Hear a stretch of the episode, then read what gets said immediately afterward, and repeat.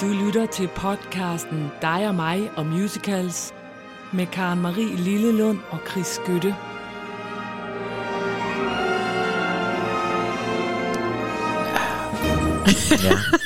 Ja. Så fik vi lige lidt kaffelyd ind. Dejlig kaffe, yeah. Dejlig hyggeligt. Hvis I synes der er lidt larm under programmet, så er de ovenpå, når de er i gang med at brække en væg ned. Og jeg har det altid sådan, og der vil være nogle af vores ældste lyttere, der ligesom jeg kan huske, at Jesper Klein engang havde en børneudsendelse, som jo var lavet selvfølgelig til børn. Og der kom han hjem i et hus, og han var sammen med en, der hed Bamse, en stor bamse, som han bevægede, når den skulle nikke og sådan noget. Ja.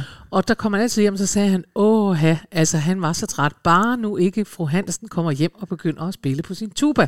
Og så var det helt sikkert, at så begyndte fru Hansen at spille på sin tuba og sådan noget, så var han omgivet af et orkester på den måde. Nå. Og sådan har jeg det også med min overbo, bare nu han ikke begynder at save i metalrør, lige når vi skal lave podcast. Og der kan man regne med, at det begynder han så på lige der. Det gør han nok. Nå, men hej Karen Marie. Hej Chris. Dejligt at se dig igen, og nu er der gået en uge siden sidst, og hvor er det hyggeligt. Og hvor er der jo sket mange ting i vores liv. Det er der. Du har været i radioen. Ja. Det skal vi sige. Du var inde i, missionen på Radio 4. Ja. Hedkaldt som ekspert i musical fra dig og mig musical. Nej, men hvor er det godt, vi klapper. Ja, men du var sådan først godt inviteret, men så var der pludselig ikke plads til dig alligevel, og så blev det bare mig. Så jeg tog en for holdet. Du tog en for holdet, og tak for det. Og det kan man garanteret gå ind og høre på nettet, hvis man har lyst til det. Det kan man. Jeg skal nok prøve at gøre mig umage for at finde et link, og så lægge det ind. Den hedder Stig Rossen, The Musical, Missionen, Radio 4. Det var fordi, vi skulle ind og slave en afsked, fordi Stig Rossen har meddelt, at han ikke længere vil synge musicals. Ja, det er rigtigt. Ja. Han har sagt, at hvad er det, han laver som det sidste? Det er Askepot. Det er Askepot. Det var det. Med, Rasmus Sebachs Askepot. Ja. Det kommer vi til, når den kommer engang. Fordi jeg har også været, vi var jo inviteret i teateret, vi to. Ja. Ja. Vi skulle ind og se Skatteøen. Ja. Men der kunne du heller ikke komme med. Og det var altså ikke fordi, det var dig selv, der ikke kunne komme med. Det er jo fordi, jeg har et almindeligt arbejde også jo. Det er der jo nogen, det har jeg jo så åbenbart ikke. Og det er jo skæbnens ironi. Fordi trofaste lyttere vil jo vide, at jeg er ikke så vild med Skatteøen. Vi hørte det håb, der kommer før hader. Vi hørte det godt alle sammen. Nej, men det kan jeg heller ikke lide, fordi... Og det, hvad der også er skæbnesironi, det er, jeg tror det er 4. eller 5. gang, jeg ser den på Folketeater. Ja. Så jeg havner der altid, og det er altid fordi, der er en veninde, der har fået en rolle med på scenen, eller nu fordi vi er inviteret, og så siger man da, ja selvfølgelig. Jamen, selvfølgelig. Og jeg har været der igen. Og ja, det er bare ikke mig, det her. Det er en familieforestilling, det er ikke? Den er lavet til børn og voksne, ikke? Det er den jo, og alle kender Skatteøen. Og ved I hvad? Nu vil jeg så prøve alligevel at lige sådan tale lidt om den sammen med dig, og så tage nogle andre briller på. Fordi jeg må jo sige, at samtlige andre i det teater end mig, knus elsker Skatteøen. Ja. Alle skreg og jublede og klappede, og jeg smødte nogen ude for jæen og sagde, nå, hvad synes I? Hvad synes I? Ej, den er bare vanvittig god, og nej, hvor den er fed, og sikkert nogle fede sang. Ja, det synes jeg så også, sagde jeg så. Men altså, ej, Chris. Det er det, men altså, jeg vil jo sige, altså, jeg må jo give dem, altså, Skatteøen er jo en musical, Folketeater tager op, sådan, det er jo en tradition. Ligesom de i gamle dage havde nødt på Præstegård, så kommer Skatteøen op en gang imellem. Ja. Man siger sådan lidt for sjov, at når Folketeateret mangler penge, så sætter man Skatteøen op.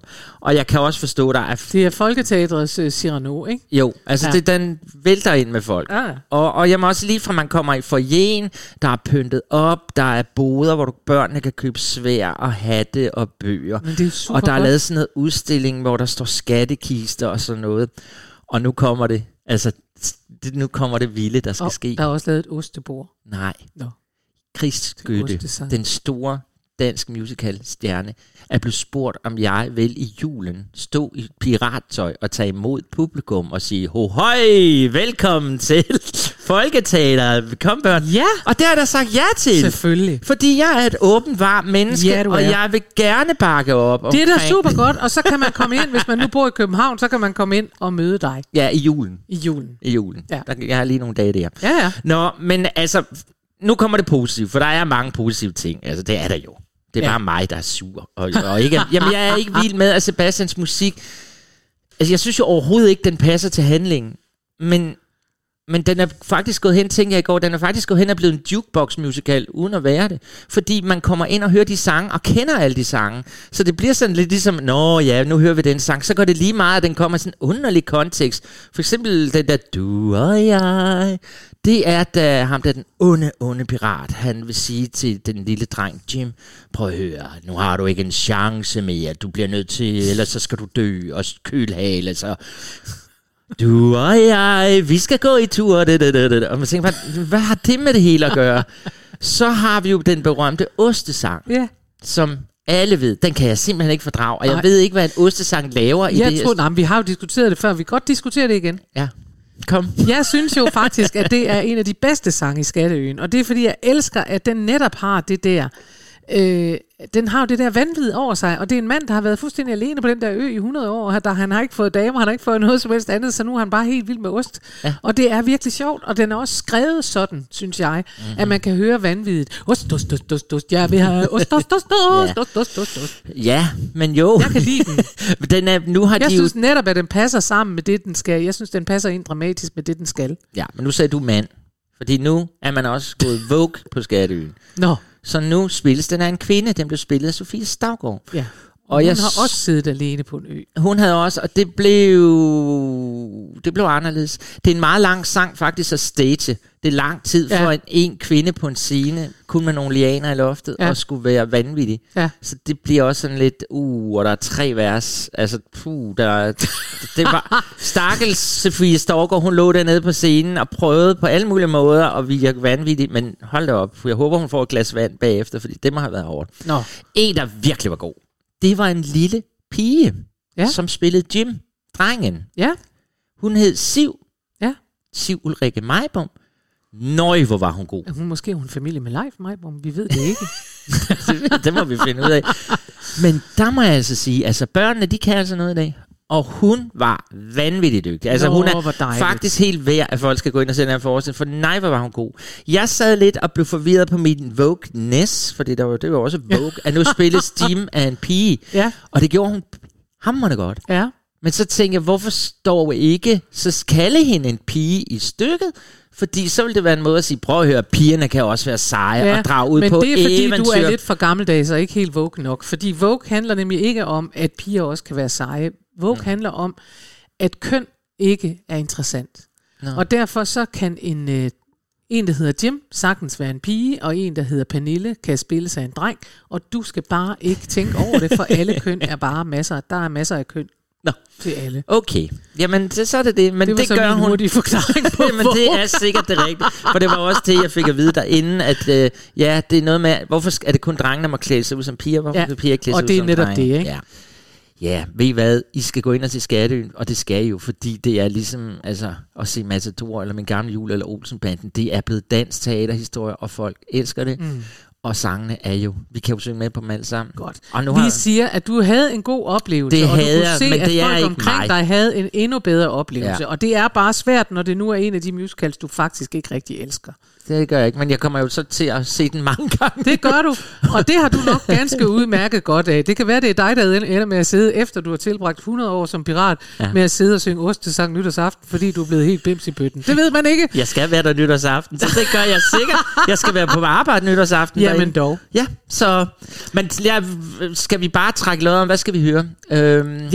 Ja, altså vi kunne jo vælge rigtig mange ting. Jeg vil gerne høre begyndelsen. Jeg lover, at vi ikke skal høre ostesangen, ellers havde jeg jo valgt den, fordi den kan jeg allerbedst lide. Men jeg synes, Sørøversangen faktisk er rigtig god, som er den, der starter hele musicalen. Så må vi godt høre den? Ja, lad os høre noget af den. Det gør vi. Det gør vi.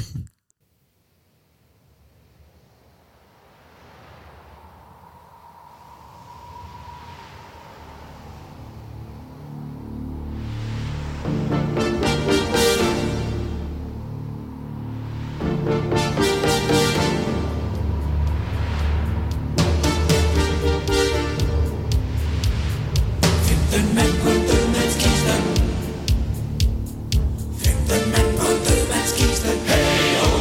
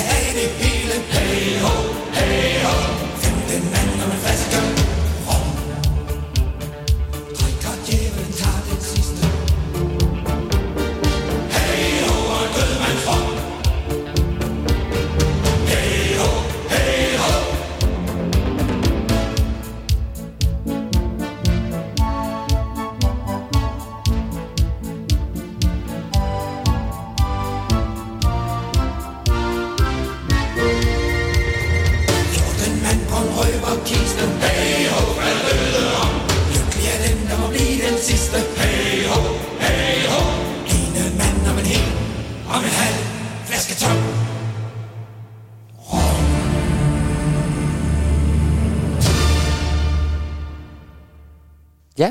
Men der kan du så høre det, men altså, ja, det ved jeg godt, jeg bliver sådan sur, fordi det fungerer det der, meget. Altså, hvis du nu kunne prøve at tage alt det væk, du har af modstand på den, og sådan noget historie, så vil jeg bare sige, at jeg kan huske, at jeg instruerede den en gang på ungdomsskole, og det er jo altså simpelthen 30 år siden, at jeg underviste på ungdomsskole i Aarhus et eller andet sted. Ja. Og der lavede vi den, og noget af det, jeg godt kan lide ved den her, det er, at den har jo rigtigt det der ensemble med, man kan bare mærke, nu begynder det. Ja. Og man kan mærke, at du kommer, så sidder der sådan nogle sørører, og det kan man få til at fungere, og når jeg nævner, at jeg har instrueret den på ungdomsskole, så er det fordi noget af det, der altid fungerer bedst, når man har med unge mennesker og utrænede amatører at gøre, det er faktisk ensemblenumrene. Så lige så snart der er skrevet noget, hvor der kan sidde nogen ved siden af hinanden og synge, så ved man, det virker, det er i orden. Meget bedre, end hvis de skal sige sjove ting eller et eller andet, ikke? Jo. Ja.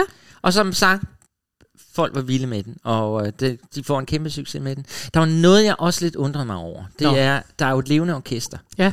Og Folketeater er jo et gammelt, dejligt, smukt teater, og de har en kæmpe orkestergrav, og den er der også, når man kommer ind og ser den. Men de har valgt, at orkestret ikke skal sidde nede i graven. De er sådan ude, det er sådan blevet moderne, så sidder de ude bagved, og så kommer de ind til scenen, når de bukker, men de er ude bagved et eller andet sted, inde på et kontor et eller andet sted. Det er der jo andre, der gør.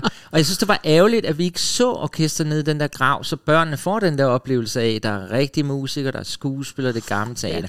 Det er fordi, de brugte orkestergraven til... Hver gang der er nogen, der døde, så blev de skubbet ned, og så var der sikkert sådan en madras nede i orkestergraven, hvor de landede blødt. Så men det der synes jeg var lidt ærgerligt. Musikerne har måttet flytte sig fra dramatikken. Men tillykke til Folketeater med Skatteøen. Det bliver helt sikkert en kæmpe succes.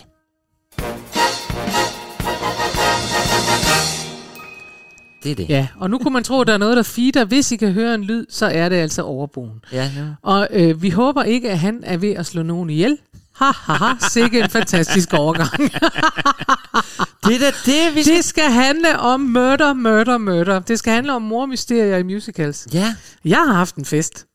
Det må jeg indrømme, det har jeg også, fordi at det var jo et emne, der ligesom blev affødt af det sidste, vi havde, hvor vi havde Halloween. Det er hyggeligt. Og pludselig opdager vi jo så, der er der godt nok mange, der bliver myrdet på den ene og den anden og den femte måde. Ja. Og nu nævner du murder. Ja. Og det er jo fordi, du ved, at vi starter med sangen. Murder. Ja. Så ingen er i tvivl om, at det handler om mord. Ja, så vi slår emnet an med nogle mord. Og vi skal til Jekyll and Hyde. Den er sådan inde i stime nu i vores program. Det er sjovt, men nogle gange, og det er simpelthen ikke med vilje, så kan vi ryge ind i stimer af nogle musicals, vi så pludselig spiller rigtig mange sange for. Ja. Der kommer en anden lige om lidt også. Mm-hmm. Men sådan er det, fordi... Murder. Når sangen nu hedder det, så skal den da være med i vores mor-emne. Ja, Jekyll and Hyde, vi har talt om den så tit. Murder kommer her i starten af anden akt. Altså, det er jo historien om Jekyll and Hyde. Han har lavet en elixir, som gør, at han forsker på en elixir, som ligesom kan udskille din sjæl og din krop.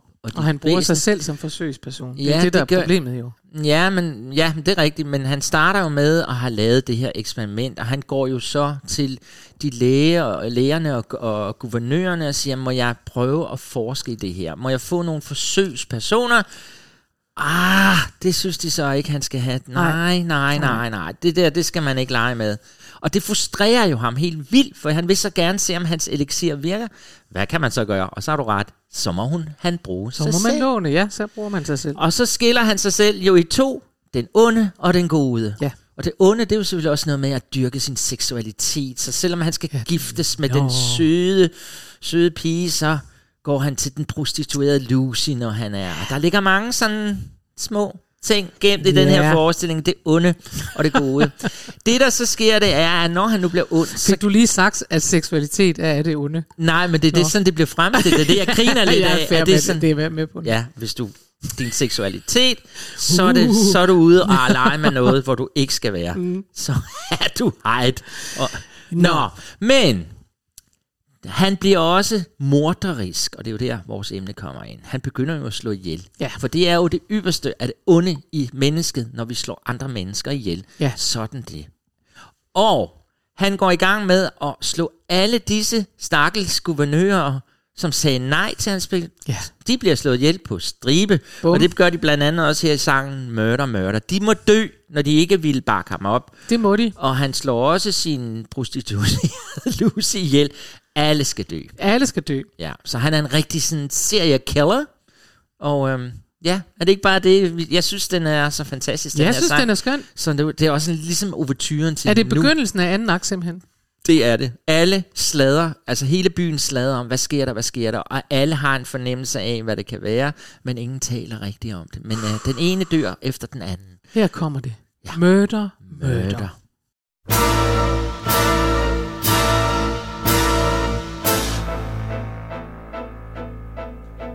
Read about the hideous murder, profane religious murder, that poor old Bishop, what a shock. Seen walking with his daughter, a moment prior to slaughter, the shepherd tending to his flock. He died in a London slum, a slave to martyrdom. He died without complaint, he should be made a saint. He's gone back home to God, he lost his very God. Why should it be this mystery?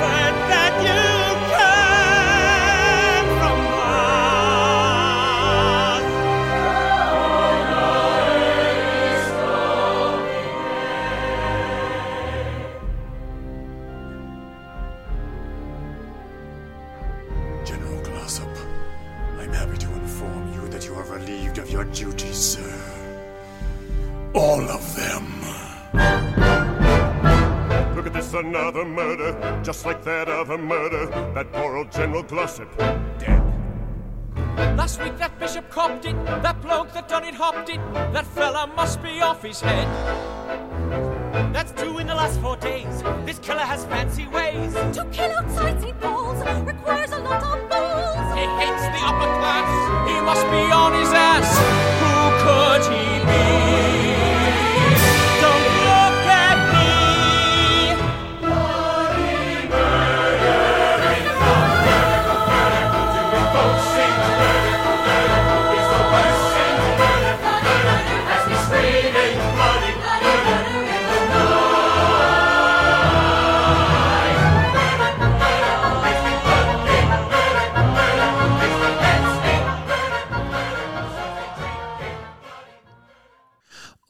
Hvor jeg elsker. Altså her kan du tale om et ensemblenummer, der hvor man virkelig kan se, at de går ud og ind og med hinanden, og så kommer Jekyll ind og Hyde, og så slår han ind igen, og så kommer de ind igen.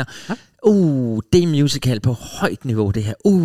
Du elsker det. Ja. Jeg har jo aldrig set den, og det ærger jeg mig da lidt over, men det er der jo ikke noget at gøre ved. De er alle sammen sådan, og hvad sker der? Jeg glemte så lige at se, han slår også biskoppen ihjel. Det var måske det, man lige kunne høre med. Det skal man simpelthen lade være med. Det er jo noget rod, ikke? Det er jo det ondeste af det onde at slå præsten også ihjel. Ja, men det skal man ikke. Ja. Så ja, det var vores første morder. Der var masser af murder, og vi går videre, fordi der er jo også nogen, der prøver at slå ihjel, men som ikke altid lykkes med det.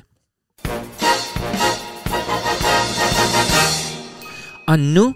Og hvorfor siger jeg det? Det siger jeg, fordi at nu skal vi til Sondheims, en af Sondheims mindre kendte musicals, nemlig Assassins. Der vil være rigtig mange, der kender den, men også rigtig mange, der ikke kender den. Det. Og den handler om mennesker, der prøver at slå nogle andre ihjel, men hvor det ikke lykkes for dem alle sammen. Fordi de her Assassins, det betyder jo legemorder.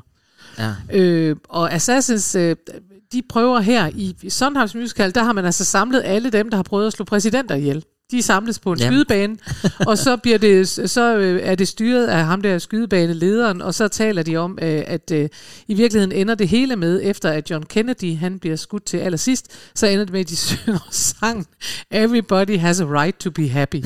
Og det er simpelthen, fordi man har lov til, at man bliver bare lykkelig at slå nogen ihjel. Ja. Jeg kan sige sådan helt faktuelt, at der er 4 præsidenter, der er blevet slået ihjel, mens de var in office, som det hedder, mens de var præsidenter, og det er Lincoln, som jo nok er en af dem, vi kender bedst. Ja. Så er det James A. Garfield, som jeg aldrig ville have nævnt. Han er fra 1881, så det er måske derfor, jeg ikke rigtig har ham på listen over amerikanske præsidenter. Ja.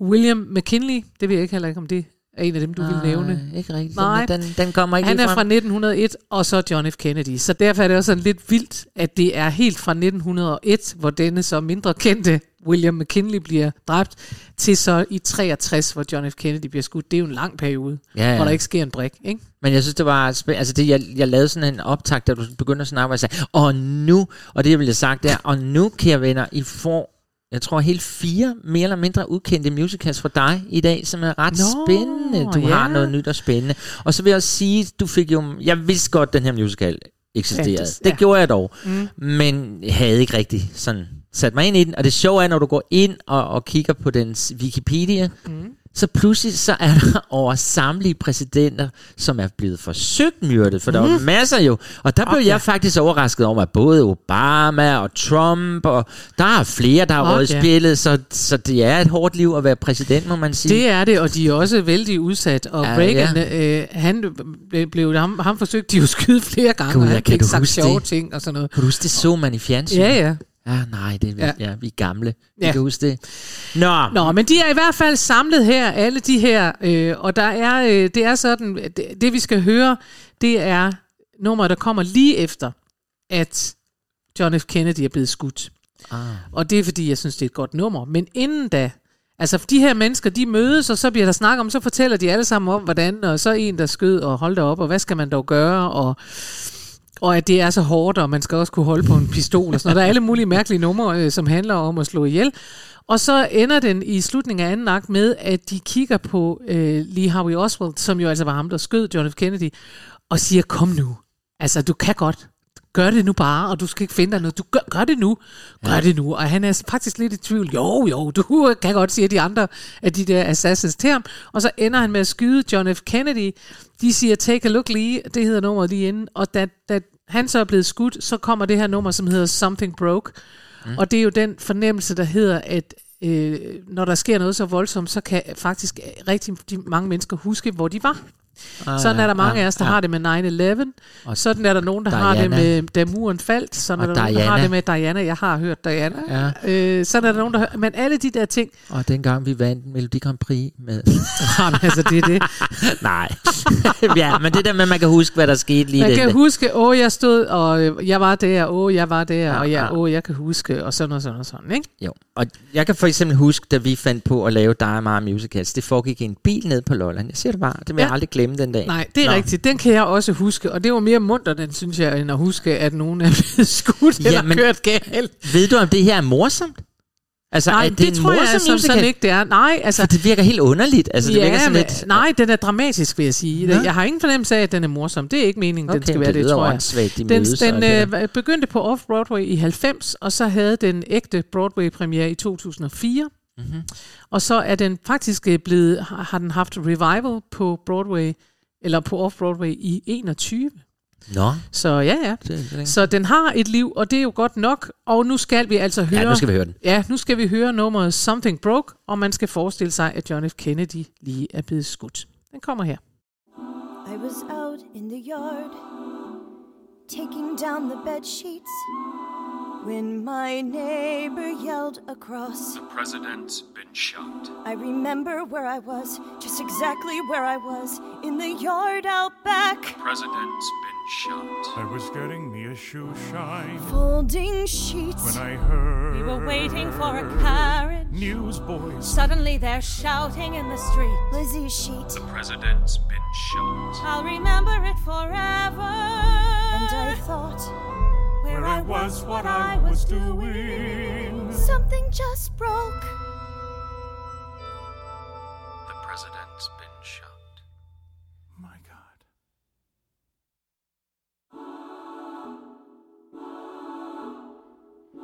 I was up near the ridge, plowing. We were working at the plant. I was halfway through correcting the exam. When my wife, it was Mike, she comes tearing across the field. Mike the foreman, in runs Billy. I mean, he was crying. He was crying. She was crying. I'll remember it forever.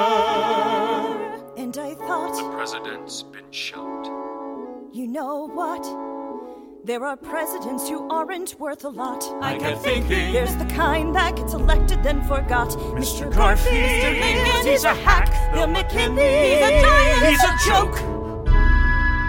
Still something just broke. The president is rallying. The president is sinking. The president is dead. Rip, rip, the president is dead.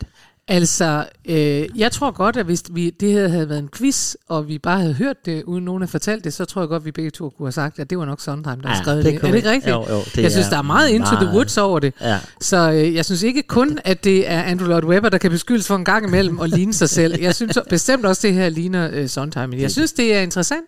Det er interessant. Det er godt, du bringer det til bordet, vil jeg sige, fordi det så vi kan komme vidt omkring. Det er vores horisont, der bliver udvidet her. Der bliver her. Helt klart, for det er jeg ikke så god til i dag, for jeg har alle de kendte. Det har du, men det gør dig jo glad og tryg. Så det gør mig helt glad og tryg. Og hvad skal vi så videre til? Vi skal videre til mere Sondheim. En anden vild morder.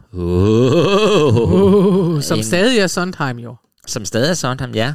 Og som er Sweeney Todd. Selvfølgelig skal han jo også med. Ja. Han myrder jeg da om nogen en hel masse med sin barberkniv. Ja, det også. Og vi skal høre sangen Pretty Woman. Yes. Yuppie. Endelig kommer den med. Walking down the street. Nej, ikke. Og det er heller ikke... Når jeg synger det her, så er det fordi, at på vores spilleliste, hver eneste gang, at det siger noget om, hvad man er lavet af. Men altså, hver gang, så er jeg stusset over den. Jeg sidder og kigger på spillelisten og tænker, at vi skal også have væs. Og så tænker jeg, hvad laver Pretty Woman på den der? Pretty Woman.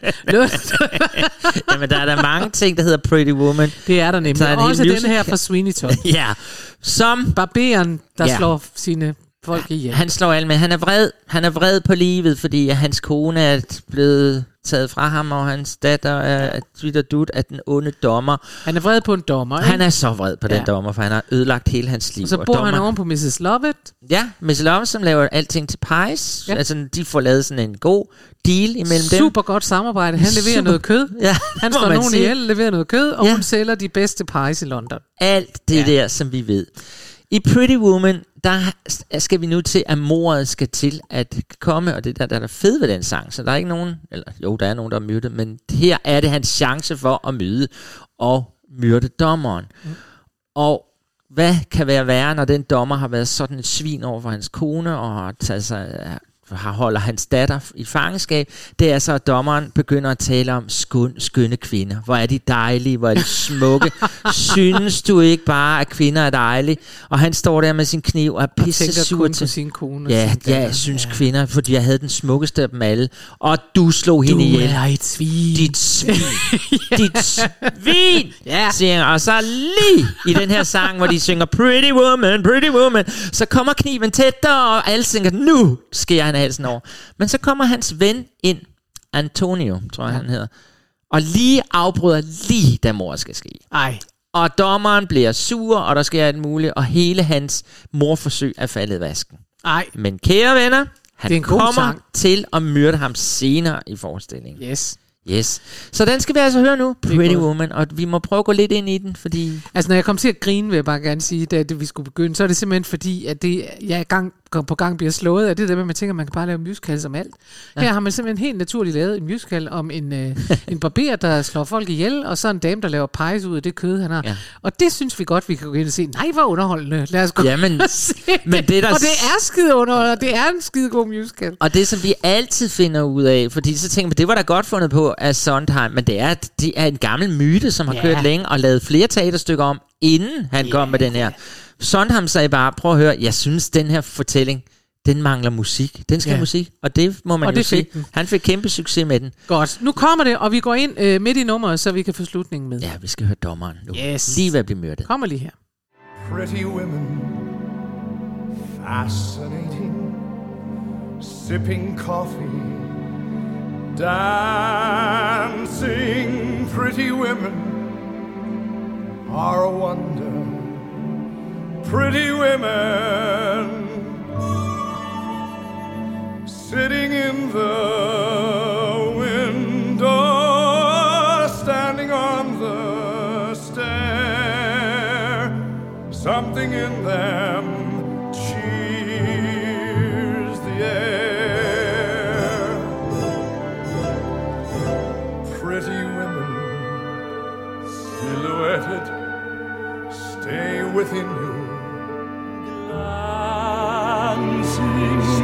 forever, breathing lightly. Pretty women, pretty women, blowing out their candles, or combing out their hair. Even when they leave, they still are there. Ah, pretty women at the mirrors, letter writing, flower picking, weather watching, how they made a man sing proof of heaven as you're living. Pretty women, sir, pretty women, yes, pretty women, pretty women, sir. Says you'll marry me Sunday, everything said we leave. You! Judge Turpin! There is indeed a higher power to warn me thus in time. Ja, det var lige ved. Prøv lige at se, men det her, det får jeg gåsehud af. Jeg får gåsehud af det. Ej, hvor er det godt. Ja, det er godt. Pretty Woman, og det er sjovt, fordi det er så smukt et tema. Og det er bare meget irriterende, at vi begge to overser. Du bliver ved med at kalde den Pretty Woman, ja. Og jeg har også læst Pretty Woman, men den hedder jo Pretty Women. Nå ja, selvfølgelig. For der var flere af dem, og så var jeg jo aldrig kommet til at tænke Pretty Women. Nå gud, nej. Og det selvfølgelig hedder det Pretty Women. Ja, ja, det er jo alle kvinder. Det er nemlig alle kvinder. Ej, hvor dumt. Nå, men det er lige meget. Men hvor er det smukt. Altså Barbra Streisand lavede jo senere sangen sådan helt, fordi det er lidt ærgerligt, den bliver afbrudt. Det er ligesom når du taler med et afbrudt samleje, fordi det er så smuk en sang, og så bliver den bare ødelagt. Ja. At han kommer ind der. Ja. Ja. Nå. Det var et mord, der blev forhindret, kan man så sige. Det var et mord, der blev forhindret, men han har slået så ret mange andre ihjel i løbet af forestillingen. Og også dommeren på et tidspunkt. Nå, så har vi spoilet. Vi skal videre. Til noget, der er sådan lidt mere til at nynne med på. Dumdi-dumdi-dum. Vi skal nemlig til Kander and Ebb, og dem kan man regne med. Ja. Og den forestilling, som hedder Curtains. Ja, og nu er det The Woman's Dead. The Woman's Dead. Nu er det en woman. Nu er der kun en woman, der er død. Det har du fuldstændig ret i. Ja. Ja. Til gengæld så døde både ham, der har skrevet bogen, nemlig Rupert Holmes, og Fred Ebb under denne her tilblivelsen af den her forestilling. Ja, så der er også nogle mænd, der er dead. Nå, men det her er, vi har haft den med før, fordi og der har vi spillet nummeret Show People, og jeg elsker den. Det er David Hyde Pierce, der er på det originalindspilningen, og han fik simpelthen så meget ros for den her rolle, og det er jo ikke så mærkeligt, det er fordi, det er, hvad skal vi kalde det, folkekomedie, og hvis der er noget, han ved, hvordan man håndterer, så er det det. Han er kæmpe komisk talent på den helt sjove måde. Og han spiller en detektiv her. Men det vi skal høre nummeret, det er faktisk før detektiven kommer ind, for der er det simpelthen sådan, at the leading lady, som også er sådan lidt uheldig, hun er ikke helt så leading, som hun skulle have været, hun dør. Bum. Ja. Og det viser sig så, at det er et mord. Og det handler det så om hele vejen igennem. Der bliver også slået en mere ihjel og sådan noget. Og de er ved at spille en forestilling. De spiller en forestilling i forestillingen, som hedder Robin Hood. Det hedder den så bare ikke. Robin er stadig med 2 B'er. Ja. Robin. Måske Robin Hood of the Old West. Så det er western, der er blandet ind i Robin Hood og sådan noget. Det er så upassende, som det kan være, og det er jo også det, der er meningen. Ja. Men ikke desto mindre, hele den her forestilling, det er sådan noget forvekslingskomedie, og hvem kommer ind af en dør, og nogle andre går ud og sådan noget.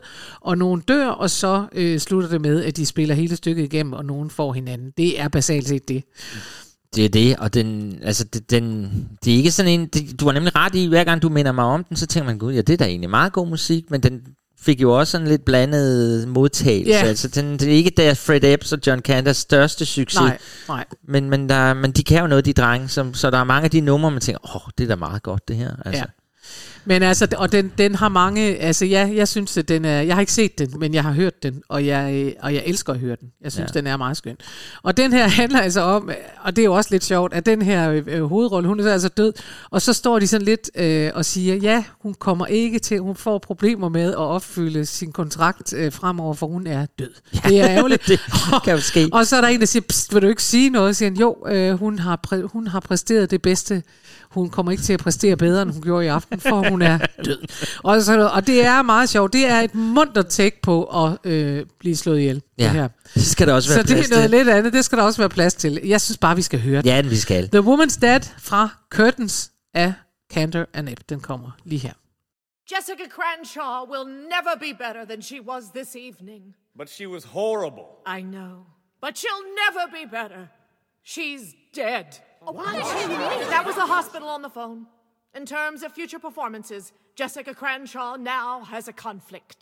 Chris, do you want to say something to the company about Jessica? Shall we observe a minute of silence? To match the audience's response to Jessica's first number. Chris? Dude, you're all right. Jessica was part of our company and now we part company. I'm sure we shall all remember her in our thoughts and in our resumes. And now as thespians, I know you'd like to express your sorrow, both as a tribute and as an acting exercise. Sasha, F-sharp minor.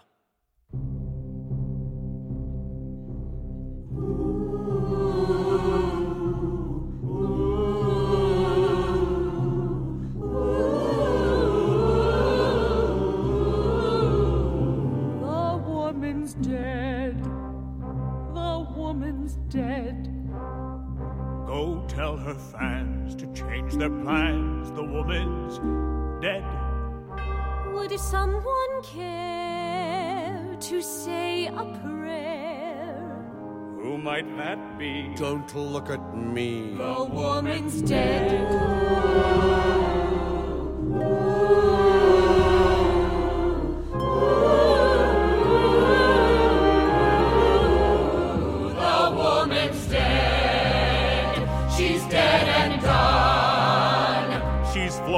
Coop, and now our troop is -1. She sang each word the angels heard. They closed her mouth and shipped her south. The woman's done.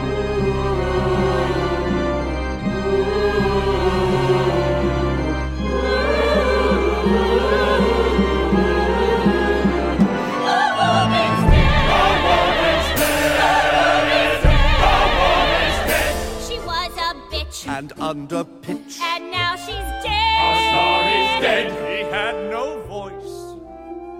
She had no wits. She had no brains. She just had tits. And now she's dead. Ja, det er virkelig sjovt. She had no voice. She had no, she had no wits. She just had tits. Ja. Vi ser det for os. Fuldstændig. Jeg håber ikke, det er det, folk kommer til at synge om mange gange. Det havde du i hvert fald også. Jeg kan godt lide den. Det kan jeg også, og det er da... Jeg synes, den er sjov. Det er synd, at han ikke nåede selv at se den færdig. Den ja, det er det. Ja, det han er døde det. Der. Han døde der. Nå. Vi skal videre. Videre til mere ukendt ved Karen Marie Lillelund. Værsgo, hvad er det næste? Ja, men nu skal vi nemlig til nummeret fra A Gentleman's Guide to Love and Murder, som var fejrede kæmpe succes på Broadway. Og det her nummer er Poison in My Pocket, og det er simpelthen fordi, det er en gentleman, der hele tiden prøver at slå nogen ihjel. Ja. Og det er også meget sjovt. Altså, systemet er her, at Lord Montague Monty... Mm-hmm. Systemet er her, at Lord Montague Monty, han kommer ind, og han skal så fortælle sine erindringer. Mm-hmm. Det er det, han vil gøre. Han vil fortælle. Han siger, at han er i gang med at skrive sine memoirs. Og det er, at han sidder i fængsel, da vi kommer ind og ser ham, og han skal henrettes. Og så siger han, at nu vil han så lige fortælle sin historie. Ja. Og det gør han så. Og der fortæller han så, den foregår i begyndelsen af 1900-tallet. Og der handler det som om alle de her mennesker, han har været ved at prøve at slå ihjel. Og det her nummer, der har han tænkt sig at slå en mand ihjel, som hedder Asquith Jr. Ja. Og Asquith Jr., han er ude at rejse med sin elskerinde, Miss Evangeline Barley. Ja. Og de tager afsted på sådan noget vinterferie, og han følger sig efter Monty, og han har poison in his pocket, han har noget, men han kan ikke komme tæt nok på dem til lige at få hældt det der ned, sådan så han kan slå ham der, Mr. Junior, ihjel. Og det er virkelig irriterende, og derfor så ender han med Og det synes han jo ikke selv er så elegant. Det er elegant med gift, det ved man. Der kan man lige bum bum, og det er gentleman, der gør det. Og så døde de. Men da han ikke kan komme tæt nok på dem til at få den der gift afleveret, så sker der det, at de to elskende, Asquith og Miss Barley, de tager ud på og står på skøjter. Ja. Så skærer han bare et hul i isen, og så falder de ned i det. Sådan. Så kan de det er ikke så gentleman-agtigt, men de dør i hvert fald af det, og så er det bare det. Karen Marie, jeg sidder og kigger dig lidt ind i øjnene nu, fordi har du nogensinde haft lyst til at slå nogen ihjel? Nej. Aldrig? Jamen, nej. Det er ligesom sidste gang, du er kedelig. Ej, nu stopper du altså, fordi jeg ikke troede, jeg ville være en heks. Der var jeg bare ærlig. Det havde været langt mere skønt. På nej. Ej, jeg ville ønske, jeg kunne slå dig ihjel. Har du? Det vil jeg da gerne høre. Og er det mig? Nej. Jeg kommer ikke til at nævne navne, men der har der været ekskæreste, man kunne... Er det rigtigt? Ja. Nej, Chris, du er en lyvelise. Det passer jo ikke. Jo, det er noget, du siger, fordi du tænker, nu skal der være gang i den. Jeg har også prøvet at stå. Jeg har faktisk slået nogen i hænden. Nej, det har jeg ikke. Men du kender godt det. Altså det siger man, det er helt psykologisk, helt rent at være sådan. Det er en måde at bearbejde noget, at du godt inde i dit hoved kan forestille dig, at du slår nogen ihjel, fordi du er simpelthen så frustreret og sur. Det er ikke ensbetydende med, at du gør det. Ved du, hvad jeg gjorde engang? Ja, se, da jeg var sådan noget sen teenager, det var jeg måske ikke engang. Jeg var måske 15, var jeg måske sådan noget. Der havde jeg en drøm, og det gjorde mig skidehamrende bange. Ja. Og der drømte jeg, at jeg slog min far ihjel. Nej, der kommer det noget. Gjorde jeg. Jeg drømte, at jeg slog min far ihjel. Og næste dag kom jeg ud til min mor, og jeg var simpelthen så skræmt for videre sans, fordi jeg var meget, fordi jeg tænkte, jeg er åbenbart fuldstændig psykopat. Jeg drømmer at slå min far ihjel, og heldigvis havde jeg en mor, som både kunne læse og skrive, og også vidste en lille smule om grundpsykologi, så derfor sagde hun, det er fuldstændig naturligt, at du drømmer det. Du er 15 år gammel, du er ved at løsrive dig fra din far, derfor drømmer du, at du slår mig ihjel. Du skal bare slappe af. Det skal nok gå. Jeg fik helt ondt i maven. Og det var godt, fordi jeg troede simpelthen, jeg var bange. Jeg tænkte, okay. Velkommen til psykopat, Karen. Det var det. Not American Psycho, but Albergensis Psycho, here we go. Men det var min pointe, fordi det er, ved jeg, at psykologen siger, det er faktisk sundt og fint at gå, hvis du har noget overgang, nogen, som du må gerne slå dem ihjel i dine drømme og i dit hoved. Du skal selvfølgelig ikke gøre det i virkeligheden. Nej. Fordi så kan du komme videre. Ja. Nå, men tilbage til Poison in My Pocket. Ja, men ham her, han tager det altså lidt længere. Han nøjes ikke med at drømme om at slå nogen ihjel. Han gør det faktisk. Og jeg synes, det er sjovt, og jeg ved, at den havde stor succes, og det var super ærgerligt, jeg ikke nåede at se den. Men det gjorde jeg altså ikke. Nej. Nu kan vi høre nummeret Poison in My Pocket fra A Gentleman's Guide to Love and Murder. Værsgo.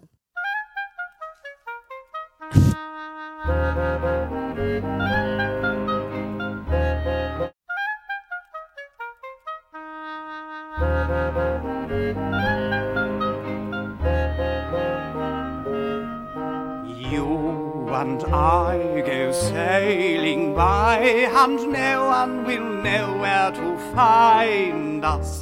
Unseen, unknown, and blissfully alone, we're leaving the riffraff behind us. All afternoon in our sweet cocoon, our cares for the moment at bay. Side by side, who knows how far we'll glide. Bid the world goodbye, eagerly we fly away.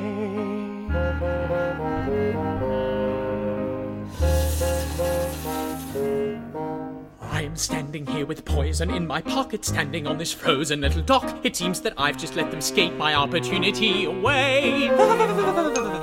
If I'd had the poise to put the poison in a pot of tea or else a shot of gin, I would be back amid the noise of London by the end of day.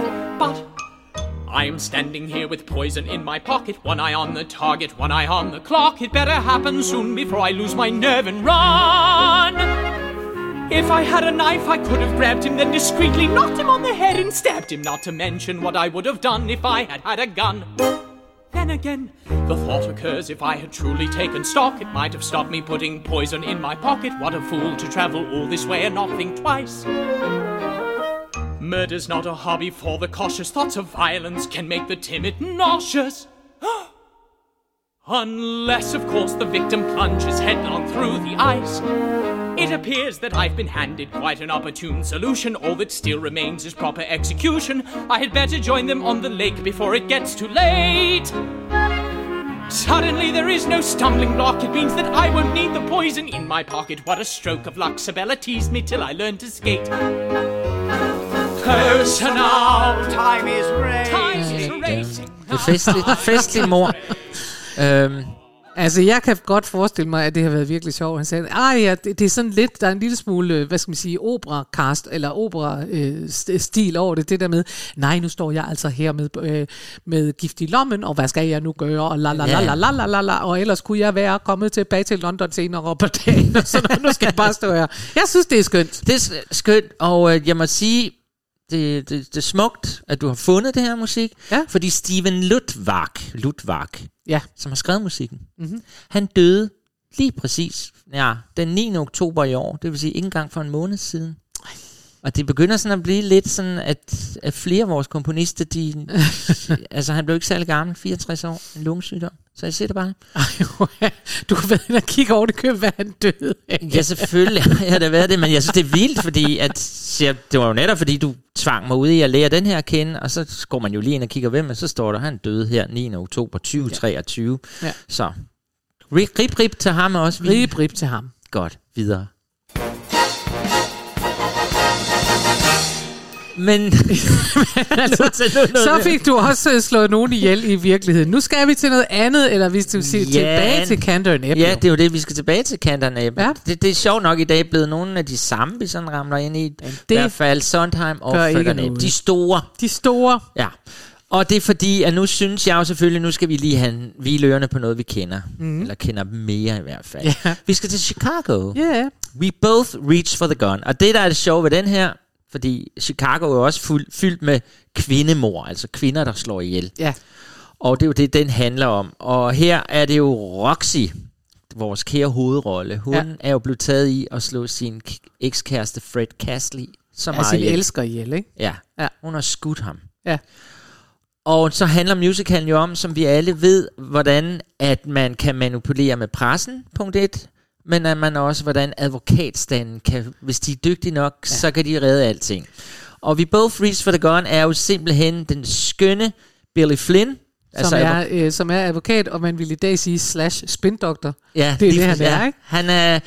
Det er sådan en dejlig sang i, hvordan man kan dreje en historie helt til noget andet, end det den i virkeligheden var, som advokater jo kan, og som er hans opgave. Det er en skidskæg, hvordan at han får vundet alle journalister og folkets sympati, for selvom at hun er så skyldig, som noget kan være, hun har plukket sin ekskæreste ned, så ender det med, at han får det lavet, nej, men de havde dårligt forhold. Men det viser jo også, og det er jo derfor, jeg siger, altså /spindoktor, det er fordi, at hun... De aftaler, hun skal jo sidde på skødet af ham, som om hun var en sådan en dukke. Ja. Og det vil sige, så skal hun ikke sige noget. Han skal bare, hun skal bare sidde der og lade sig styre og lade sig føre og gøre alt, hvad han har sagt. Så skal han nok få den hjem, fordi han er Billy Flynn, ikke? Det er det. Og det må man jo sige, det klarer han jo helt genialt. For han får sådan pludselig gjort det til, at man blev i tvivl om, det var jo nok også ekskærestens egen skyld. Og han havde da i hvert fald også grebet ud efter den her pistol. Han havde, hvis det ikke var for hende, at hun lige havde noget det, bum, så havde han skudt hende, og sådan er det jo. Og det er jo det, der er med USA, det er, at hvis det er selvforsvar, så kan man nærmest gå fri jo. Ja, det er det. Og alle har et våben liggende i sin skuffe i USA, og det synes de jo er hyggeligt. Sådan er det. Så jeg synes ikke, jeg skal fortælle så meget mere om den, for det var bare lige for at få et stykke musik, som vi kender. Her kommer i hvert fald et skønt stykke musik fra en morderisk musical, og derfor den med Chicago. Mr. Flynn, the reporters are here. Let him in, Butch. Okay, Roxy, act like a dummy. You sit on my lap and I'll do all the talking. Mr. Billy Flynn sings the press conference rag. Notice how his mouth never moves. Almost. Where'd you come from? Mississippi. And your parents? Very wealthy. Where are they now? 6 feet under. But she was granted one more start. The Convent of the Sacred Heart. When'd you get here? 1920. How old were you? Don't remember. Then what happened? I met Amos, and he stole my heart away. Convinced me to elope one day. A convent girl. A runaway marriage. Oh, it's too terrible, you poor, poor dear. Who's Fred Casely? My ex-boyfriend. Why'd you shoot him? I was leaving. Was he angry? Like a madman. Still I said, Fred, move along. She knew that she was doing wrong. Then describe it. He came toward me. With a pistol. From my bureau. Did you fight him? Like like a tiger. He had strength and she had none, and yet we both reached for the gun. Oh yes, oh yes, oh yes, we both. Oh yes, we both. Oh yes, we both reached for the gun, the gun, the gun, the gun. Oh yes, we both reached for the gun, for the gun. Oh yes, oh yes, oh yes, they both. Oh yes, they both. Oh yes, they both reached for the gun, the gun, the gun, the gun. Oh yes, they both reached for the gun, for the gun. Understandable, understandable.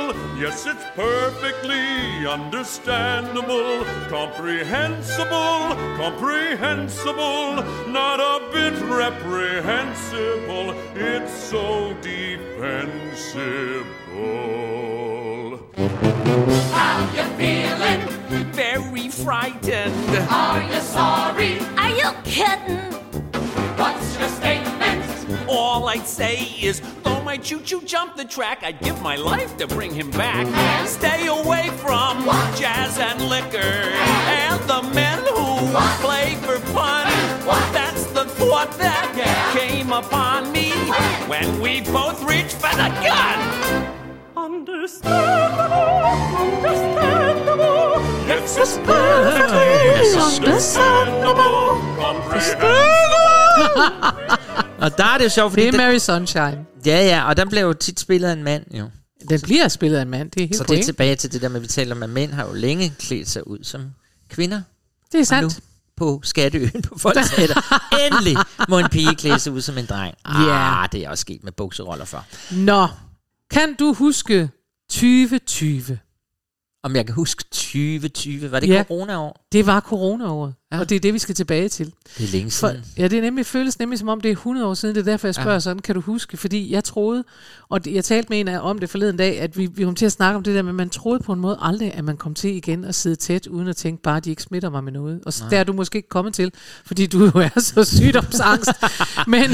men resten af befolkningen går glade rundt og står tæt i kø og gør alverdens ting. Det er simpelthen forsvundet. Ja. Men i 2020 var der jo simpelthen pandemi, og det betød, at alle i hele verden var hjemsendt, også skuespillerne på Broadway. Ja, det er rigtigt. Ja. Det var hårdt. Og dem, der så var hjemsendt på Broadway, der var nogle af dem, der lavede sig en musical. Og de lavede simpelthen et nyt koncept, som gjorde, at man ikke bare... Man kunne så gå ind og betale for at se den produktion, de havde lavet. Og det er en hel produktion, jeg har siddet og kigget på den. Ja. Og det er meget skønt, for så vender de hovederne og spiller teater, hver fra deres eget lille rum derhjemme. Ej, hvor cool. Så det var meget cool, faktisk. Der var så meget, der opstod af det der... Der er også meget, der er gået i stykker, og stadigvæk ikke helt er repareret i forhold til, at folk går i teater og sådan noget. Men det begynder at være der. Ja, ja. Og der er meget musicals opstod, det her opstod. Vi var jo alle sammen desperate efter at lave noget kunst. Det er det. Nå. Og det gjorde så altså Rachel Axler og Kate Carrigan, de skrev denne her forestilling. De skrev A Killer Party. Ja. Og A Killer Party, det er jo fordi, at mor ikke bare kan være underholdning i musicals, det kan også være noget, man underholder sig med privat. No. Har du aldrig været til sådan et killerparty? Nå, på den måde. Ja, ja. Ja. Hvor der så simpelthen kører efter Agatha Christie-modellen. Ja. Vi ved det godt, hun har den der detektiv, der hedder Poirot. Der vil være mange, der har set ham, som kommer ind og siger, der stod, så har de løftet koppen herover i det, de troede, at men det var ham og sådan noget. De samler, der er jo mange, også engelske Miss Marple. Der er masser, der er lavet der. Sådan, at de ender med, at så kommer detektiven ind og fortæller, hvordan det hele er foregået. Ikke? Og man holder sådan nogle fester. Jeg har engang været til det på en krydstogtskib, hvor vi så skulle finde ud af, hvem der havde slået hvem ihjel. Og så finder man ud af det. Ja, det er der er også noget, der hedder morderlej, men det er sådan noget med, at man skal sidde og blinke og sådan noget. Så men det her med killerparty, der får du simpelthen en rolle, og så er du den og sådan noget, så spiller du. Jo, det er meget skønt. Ja. Ja, det er sjovt. Og det er det, de har taget udgangspunkt i her, at det er et killerparty, og så sker der bare det, som der jo også tit sker i tv-serier, at der er altså en, der bliver rigtig slået ihjel. Det er jo ikke så godt. Nå for pokker, nej. En tvilling, der bliver slået ihjel, og det er meget indviklet. Men altså, det er simpelthen sådan, det er, og jeg synes, det skulle med, dels fordi jeg synes, det er et sjovt minde fra corona, og dels fordi, at den jo så altså har et andet blik på det der med murder, fordi det er altså også noget, vi lader os underholde af. Ja. Og at indtægterne fra den gik til at støtte. Der var der jo mange ting af dengang i corona. Ja. Og så gik pengene til alle de her fattige skuespillere og musikere, og alle de der pludselig ikke kunne lave noget, som vi husker. Ja. Men og hvor man jo skal huske, at det er en helt anden sag at være arbejdsløs skuespiller på Broadway eller på West End i London, fordi der er det bare sådan, at hvis ikke man tjener nogle penge, så er der bare ingen penge. Nej, der har vi nogle gode forbund herhjemme. Der har vi noget andet noget herhjemme. Yes. Ja. Men et dejligt nummer, så jeg synes vi skal høre det. Og I kan altså gå ind og se det inde på nettet. Det ligger inde på Vimeo, og man kan komme ind og se det. Man kan også se det et andet sted, tror jeg, men det kan I gå ind og google. Ja. A Killer Party, og det kommer. Man skal bare skrive A Killer Party musical.com, så kommer den der. Yes. Ja, værsgo, den kommer her.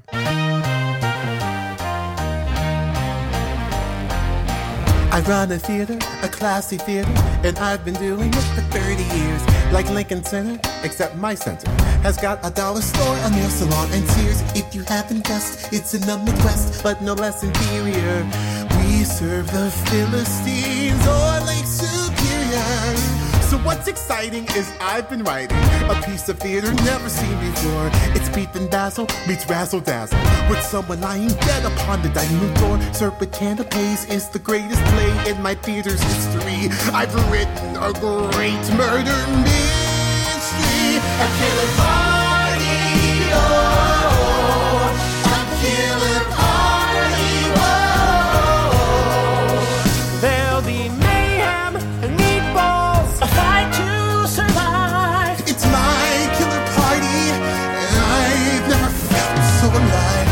A letter, an invitation, with everything a guest would need to know. And in the letter is information about the role that I'll be playing in the show. And I soon amassed the most perfect cast in my theater's history to star in a great murder mystery. It's called The Circus Steamboat Murder. You know, that really is a clever theme. There is a circus inside a steamboat. I didn't know that this is life, this is my dream. Murder on a boat, merrily they float, trapped alone like baby rats, with lions, a ringmaster, clowns, and some acrobats. A killer party, oh, a killer party, oh. There'll be motives and more back, a fight to survive. It's my killer party, and I've never felt so alive.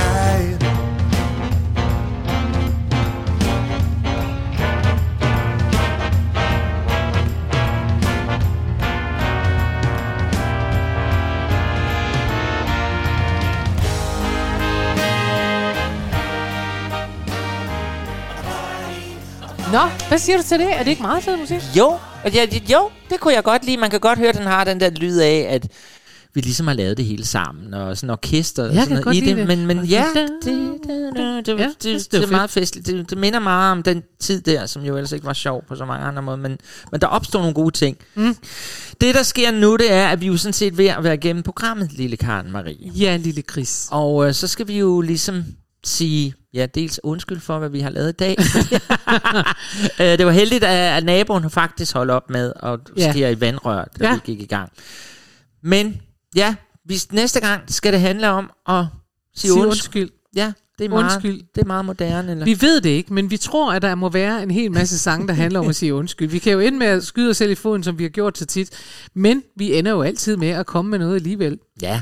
Men undskyld skal den hedde næste gang. Og det bliver da meget skægt. Og nu er der sikkert mange, inden at vi slutter her, så er der masser af jer, der har tænkt, Chris, er der slet ikke noget dansk i dag? Jo. Ja, jeg må sige, at der var ikke noget dansk, indtil jeg sendte en sms til Karen Marie, hvor der stod, hvis der ikke er noget dansk med i morgen, så slår jeg dig ihjel. Og så blev du bange. Så blev jeg bange. Men problemet var, at det, jeg kunne finde af mor i danske musicals, det var ikke fordi, at kataloget var så stort. Jeg kunne ikke finde noget Esther. Nej. Jeg kunne ikke finde noget i Matador The Musical. Men så måtte jeg jo tilbage til Atlantis. Ja. Den Atlantis vender vi tit tilbage til. Men i Atlantis, der er der jo en, der bliver slået ihjel. Og det er jo den store Atlas. Ja. Kongen bliver slået ihjel. Jeg troede lidt, at du var med i det nummer, vi skulle høre nu, men du har været med i Atlantis, men det har du så været efterfølgende. Yes, jeg var ikke med til at lave pladen. Du var ikke med til at lave pladen. Det var ærgerligt, for jeg synes ellers, jeg kunne høre, at du var i baggrunden, men det er så ikke dig. Når Atlas, han bliver slået ihjel, egentlig er det først vores gode ven, Silvan. Ja. Og det er ikke noget, vi siger, fordi vi sponsorerede. Silvan, Den unge helt, som går og keder sig, han bliver forelsket i prinsessen Adeline, og så bliver han drukket lidt fuld på en bar, og han er skidesur over, han ikke bliver gift med hende, og det er også noget med hans far, Kelvin. Ja. Der har også været noget ballade med ham, og han er død og sådan noget, og pludselig så får den onde Jabador ham til at sige, prøv at høre, du skal slå kongen ihjel. Ja, du skal slå ham ihjel. Og Silvan kommer op på paladset, og skal til at slå, Atlas ihjel, men Atlas siger, du ligner Kelvin. Kelvin, min gode ven, tror jeg nok, det er. Altså, Kelvin, du må rette mig. Du har jo været der selv. Soldat, ja. Du var jo med, da det skete. Jeg var med. Og den stakkels søde, for han er jo sød, Atlas siger, prøv at høre, nej, du skal jo ikke slå mig ihjel, fordi din far og jeg, og din far blev nemlig ikke slået ihjel af mig, han blev slået ihjel af Jabador. Ja. Men hvem kommer ind fra siden? Det gør Jabador. Han tager kniven ud af Silvans hånd, og så stikker han den ind i Atlas. Så det er Jabador, der slår Atlas ihjel. Det er svin. Der har vi endnu et svin. Ja, men folket tror, det er Silvan. Ja, fordi så tager han den blodige kniv og Silvan. Stikker over i Silvans hånd. Ja. Og nu skal vi høre og slutte af med flugten. Ja, det sidder så langt inde i mig. Jeg tror faktisk stadig, jeg kan koreografien til flugten. Ja, fordi den har... det er sådan en find nu Silvan, hvor man er sådan meget nede i knæene og meget og det var ud og jagte ham. Ja, fuldstændig. Ja. Vi finder Silvan og jagter ham. Den minder lidt om Do You Hear the People Sing? Det er 2 skridt frem og 1 tilbage og sådan noget. Nu Silvan, fang Silvan. Også i Phantom of the Opera til sidst, der siger de alle sammen, vi skal ned og slå ham med ihjel, og de går ned ad trapperne ned til katakomben. Det gør de også sådan. Det er det. Ja. Vi slutter med Atlantis. Den kommer her. Tak for i dag. Jeg glæder mig allerede til næste gang. Det har på trods af det vilde emne været hyggeligt, som altid. Det er det. Farvel. Farvel. Far, hvad der nu sker? Giv mig et svar. Den, du elsker, har dræbt din far. Silvans kønne ord var tomme. Han er blot en ung rebel. Brugte dig, så han kunne komme til at slå din far ihjel. Nej, det må du ikke sige. Alle dem, jeg elsker dør. Men min Silvan, han... Hør min pige, Silvan var her lige før. Nej, han sidder i Poseidon-borgen. Silvan kan da ikke have dræbt min far. Adelina, du er blind af sorgen. Var netop stukket af der far. Vogt og følg vores stakkels prinsesse til sit kammer.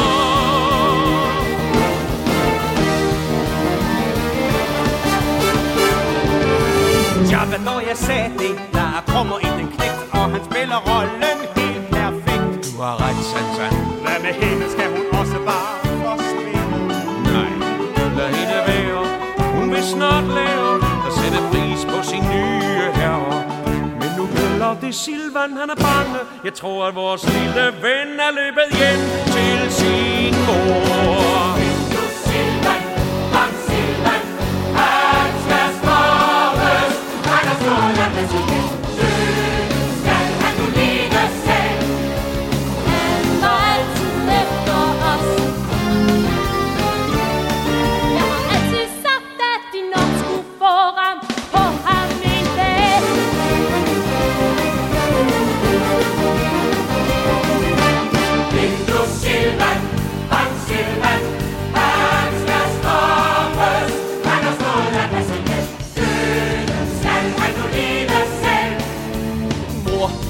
Så han dræbe Atlas.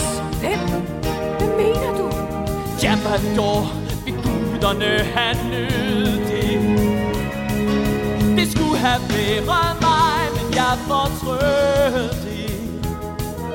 Hvad er det, der sker? Hvis du forfulgt, må vi gemme dig her. Mor, jeg ved de forlider. De vil søge her for alle andre steder. Jeg mistede din far. Jeg vil ikke miste det sidste jeg har. Nej, skulle der ikke løn, den ender kun jeg. De tror mig nok, men de får aldrig dig. Men mor, og nu de er væk, kan du løbe din vej. Og Miranda, prinsesse, det er frygteligt Miranda. Alle siger, Silvan dræbte min far.